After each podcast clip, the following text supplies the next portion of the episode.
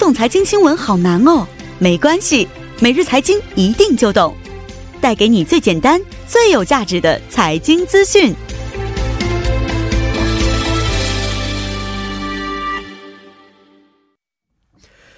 每日财经一听就懂，为您解读经济概念、生活分享生活经济资讯。那么，马上有请出我们的财经评论员董爱颖老师，你好。你好，主持人。嗯，你好。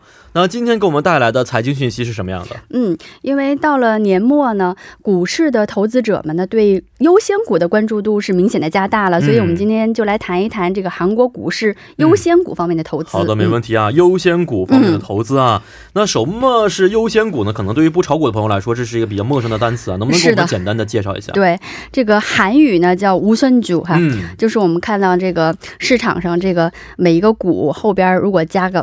括号五，就叫。优先股，优先股，对对。那么这个优先股呢，它主要是相对于这个普通股而言的。那么在哪些方面体现它优先呢？有两方面哈。嗯。首先呢，它在这个公司资产清算的时候，这个受偿的顺序方面是优先的。哦。那什么意思呢？就是说，如果这家公司倒闭的话，那么你得先把这个这个债务先偿还了，然后接下来就是优先股的持股人可以得到这个所所偿权。嗯。然后接下来最后是。普通股，嗯，这是一个优先，然后另外一个优先呢，它体现在这个股利分配的顺序方面，就是说它会按事先约好的这个，呃，就是说我们说是这个股息，就是发放。分红哈，嗯嗯，所以它这个在分红方面，它也是优先于这个普通股的，它分红的力度要比有这个普通股要大。哦，嗯嗯，是啊，有这么几个特点在里面。对，但是呢，这个它这个普通股，我们可以说，如果你要是有这家公司的这个普通股的这个股权的话，你有表决权。嗯，但是这个优先股它是不具备表决权的，就是说它在这个股东大会当中哈，它不能提出什么任何赞成意见和反对意见。所以呢，对于这个优先股哈，就。是说，呃，股东一般这个。投资人如果一般这个呃投优先股来说，他可能会期待一个更多的分红，嗯嗯，所以但是呢，他可能对公司的经营不感兴趣，所以会投这个这个呃优先股。但是对公司而言呢，比如说我现在需要融资，我发行这个普通股的话，可能会进来一个投资大鳄，然后直接去影响我的经营权，所以我又不要不不希望我的这个经营权被。被影响到，然后又想融资，所以这个时候我可以发行这个优先股。优先股对是，但是为什么到了年末之后啊，很多的投资们、投资者们他们会把这个目光转向优先股呢？就是说，我们知道我们投资股票的时候，这个收益主要分为两个部分，那么一个部分就是呃，大家这。这个买股票的时候低买高卖，嗯，就是说这个股票的差价产生一个收益，嗯，没错。然后另外一个部分呢，就是股息的收益，就是分红，嗯。其实呢，大部分投资者呢，就是都是为了获得这个股票买卖的差价而产生那个收益而进行投资哈，很少有人认为这个我就为了这个分红然后去投资这个股票是吧？所以呢，其实大部分投资者呢对优先股也并不关注，就是说即使你炒股的话，可能也不会太关注这个。优先股对，而且确实呢，对于个人投资者来讲呢，这个优先股确实就是有很多不便之处哈，就包括因为个人持股不是很多，它的这个成交量是非常小的，而且成交不活跃，有有可能你拿到手之后，你可能卖不出去，对吧？会出现这种情况。所以呢，在一般的情况下来讲呢，这个优先股的这个分红率呢。只比这个普通股的分红率多百分之一左右，这个差别也不是很大。所以呢，而且它又没有表决权哈，这个股息率和这个普通股也。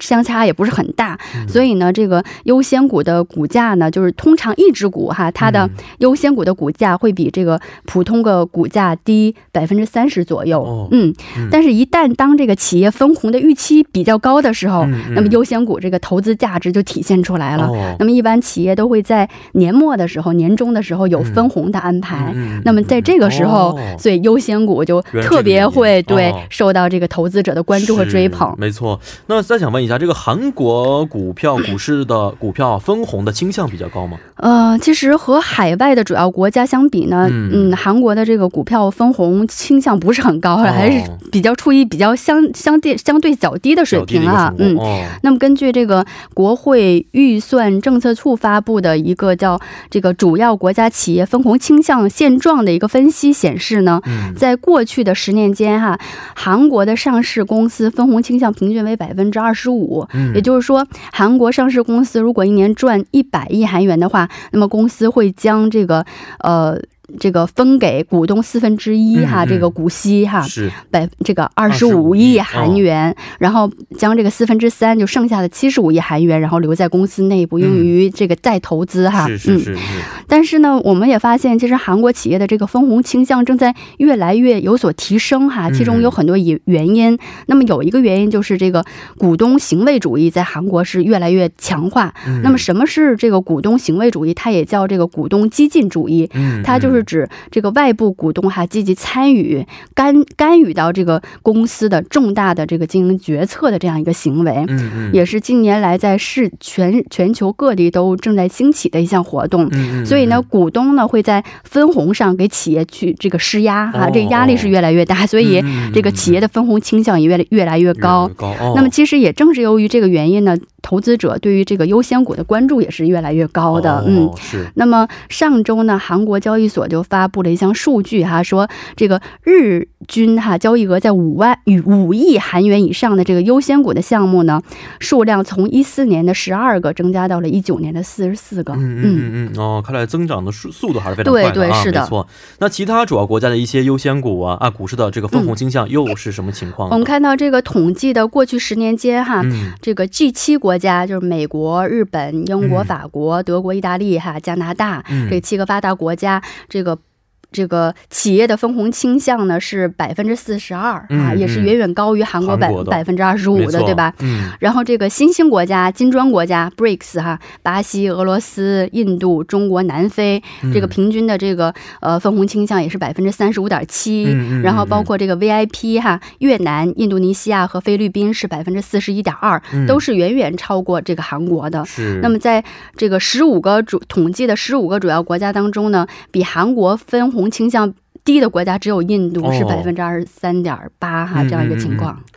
那呃，如果想选择这个韩国的优先股啊，但是又觉得这个韩国股票的倾向分红率并不是非常高啊，对。啊，大家有想能够有一些收益在里边，这个时候有没有什么其他的一些投资的选择可以提供给我们呢？呃，就是说，如果对韩国国内这个分红倾向不是很满意的话，那么就可以选择去投资海外这个分红哎倾向比较高的这个优先股。但是我们直接投投资海外又有很多不便，那么就可以选择在国内的，就韩国国内的一些这个优。先股的海外的基金，嗯，那么目前呢，各大券商都发售有一种叫 Global Income Fund，叫这个国际收益基金哈。那么在其实目前是在这个各大券商就是证券公司都有热销哈。那么这个类型的基金呢，它主要是投资于海外的这个分红倾向比较高的这些海外的股票，或者是这个有稳定收益的这个债券哈。呃，所以就是说，因为里面的这个债券。的比重还是比较大的，所以它具有这个规避高风险，并且能创造这个稳定收益的这样一个特点。所以，嗯，朋友们也可以还是可以选择的，可以关注一下这方面的一些资讯，是不是？嗯，好，那今天也是非常的感谢董老师啊，咱们明天再见。嗯，再见，再见。那接下来为大家带来的是就业导航站板块。